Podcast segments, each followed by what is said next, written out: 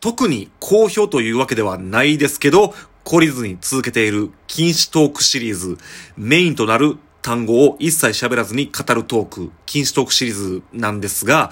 今日のテーマはですね、庶民がいかにズボラかがバレる不人気投票についてを語ろうと思うんですが、え？なんでそんなん今更喋るのって思う方いると思うんですけど、まあ今更というかその、その庶民がいかにズボラかがバレる不人気投票の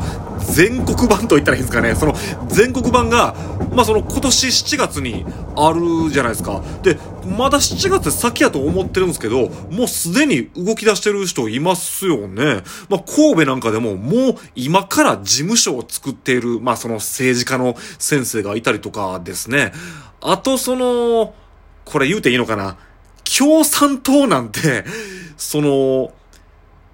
あれですよ。この庶民がいかにズボラかがバレる不人気投票じゃない時でも街頭演説とかしたりしてるじゃないですか。これほんまはダメなんですよ。よくその、庶民がいかにズボラかがバレる不人気投票の時しか政治家の先生ってなんかその活動とかそのお願いなんかをしてこうへんやんけっていうことを言う人いますけど、それはですね、その、だから庶民がいかにズボラかがバレる不人気投票の直前しか、その、要するに街頭演説とか、そういうのをしたらあかんっていうルールがあるんですけど、まあ、そのね、そういうルールを破っている政党もいるん、まあ、あるんですよね。まあ、どこぞの、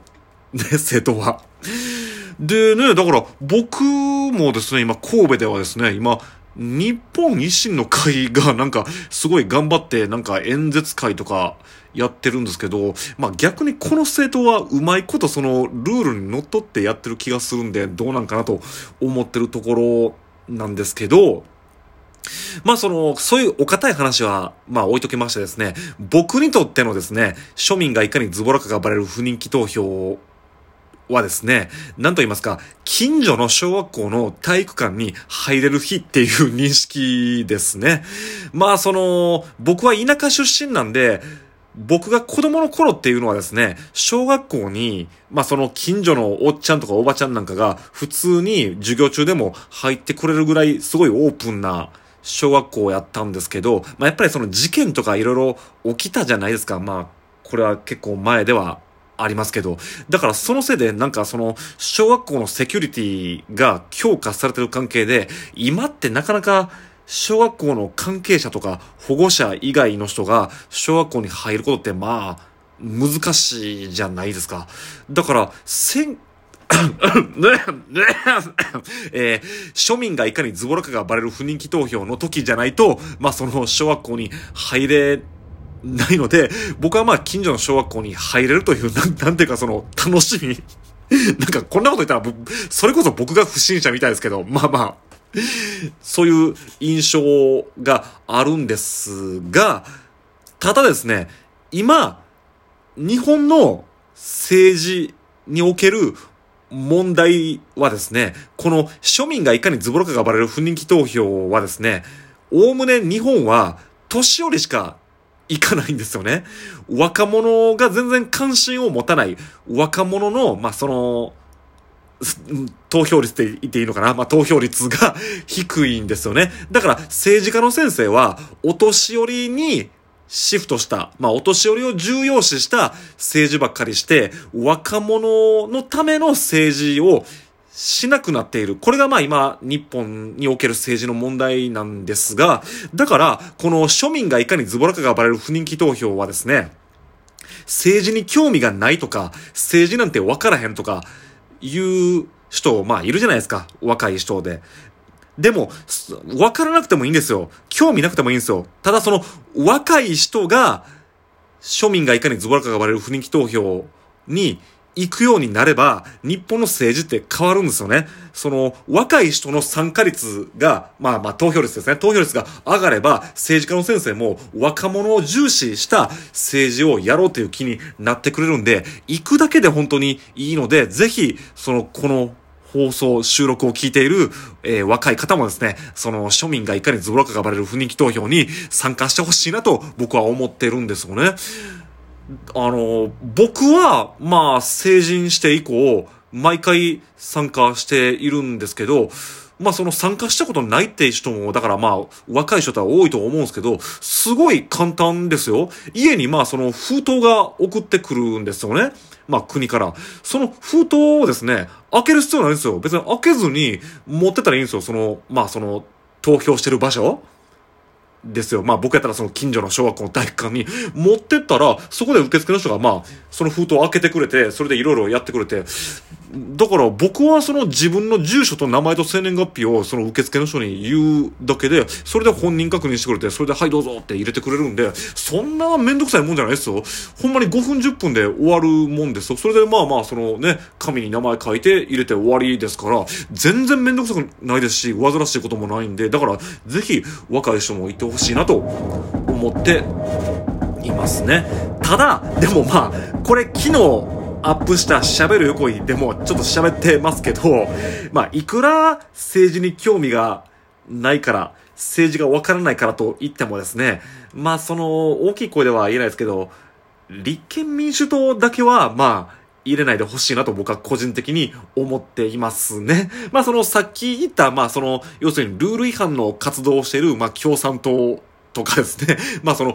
日本維新の会とか、まああるじゃないですか。まあそういう人らも別に一定の存在価値はあるんですよ。その人らがいるおかげで、そのうまいことを回ってる政治っていうのはあるんですよね。で、もちろん今、その政権与党である、まあ自民党ですよ。自民党なんかももちろん頑張ってはりますし、まあその自民党と一緒に連立を組んでる公明党、まあ公明党さんも頑張ってはるわけなんですよね。で、その、まあ今言ってるその立憲民主党から分裂した国民民主党なんかもすごい頑張ってると思いますし、まあ、いいか悪いか別としたら、まあその、令和新選組とか、まあその、なんか NHK なんちゃら党ってあるじゃないですか。まあその、その人らももう、まあまあ、存在する価値はあるんですよ。価値があるとか、まあ別に頑張ってはると思いますし、あの、まあまあやることはやってはるんですけど、マジで立憲民主党だけはね、あの、これ、いる意味あんのかなって 本当に、つい最近もちょっと面白い事件あったじゃないですか。その、福山哲郎っていう前幹事長のですね、まあその、同活をすることが、まあ得意技の議員がいるんですけど、ね、その人がね、京都でまあ、最近演説をしたわけなんですよね。まあそれはおそらくその7月、7月にある、その庶民がいかにズボラかがバレる不人気投票の対策のためだと思うんですけどね。で、それに対してですね、まあその、一般市民でその殴りかかった人がいるらしいんですけど、まあまたその事件がちょっとすごい面白いんで、まあ詳しくはちょっと僕のポッドキャストの喋る声をまあ聞いてほしいんですけど、うんね、まあこの立憲民主というそのお笑い芸人しかいいひんダメ政党だけはまあ入れんでいいんちゃうかなと僕は思うんですよね。で、その、この今言ってるその庶民がいかにズボラかがバレる不人気投票はですね、あの、日本という国では日曜日にまあ、行われるわけなんですよね。だからまあ、その、僕はその、普段、ライブハウスなんかで僕、まあ自分自身も出演しますし、出演シーンも仕事があったりして、まあ日曜はその、ライブハウスにいることが多いんですけど、まあその仕事終わって、まあ家帰ってきたら、まあその、庶民がいかにズボラかがバレる不人気投票の特別番組が、まあその、あるんですよ。その、不人気投票があった日の夜ってのは、それを見るのが好きですね、僕は。まあ、なんならちょっと、帰りのコンビニでビールでも買って帰って、そのビールを飲みながら、そのまあ、庶民がいかにズボラか呼ばれる不人気投票の特別番組を見て、楽しむわけですけど、まあやっぱりその、これはもう有名ですけど、一番面白いのはやっぱりテレビ東京まあ、ここは関西なんで、まあ、テレビ大阪ですね。まあ、テレ、テレビ東京のその、ボケっぷりというか、振り切りっぷりが面白いんで、ぜひ、まあその、その不人気投票に興味ない人も、そのテレ東の特別番組を見ることを僕はお勧めしますけど、まあそれがだいたい夜中12時ぐらいまでやってて、で、12時回ったぐらいから今度は、まあテレビ朝日で朝まで生テレビがだいたいやりますよね。まあその討論生番組ですけど、まあ、それを見て夜夜更かししますかね。まあまあ、僕はその、だから仕事終わりに買って帰ったビールを飲みながら特別番組を見て、で、その一回そのビールで酔っ払ってしまって寝落ちするんですけど、その寝落ちから覚めて、今度はその夜中のまあその朝まで生テレビを見るっていうのが大体習慣ですかね。で、その後、また朝に早朝にコンビニ行って、まあその、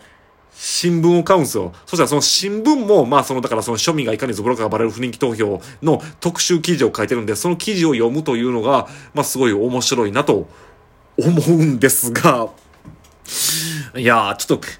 まあ、すごい今日は分かりにくいトークややったんですけど、まあその、政治に興味のない若者こそですね、あの、今度の7月の庶民がいかにズボラかがバレる不人気投票に参加してほしいなと思って今日の投稿を収録しました。そんなわけで今日のメインテーマは選挙ですね。選挙についてを語ってみました。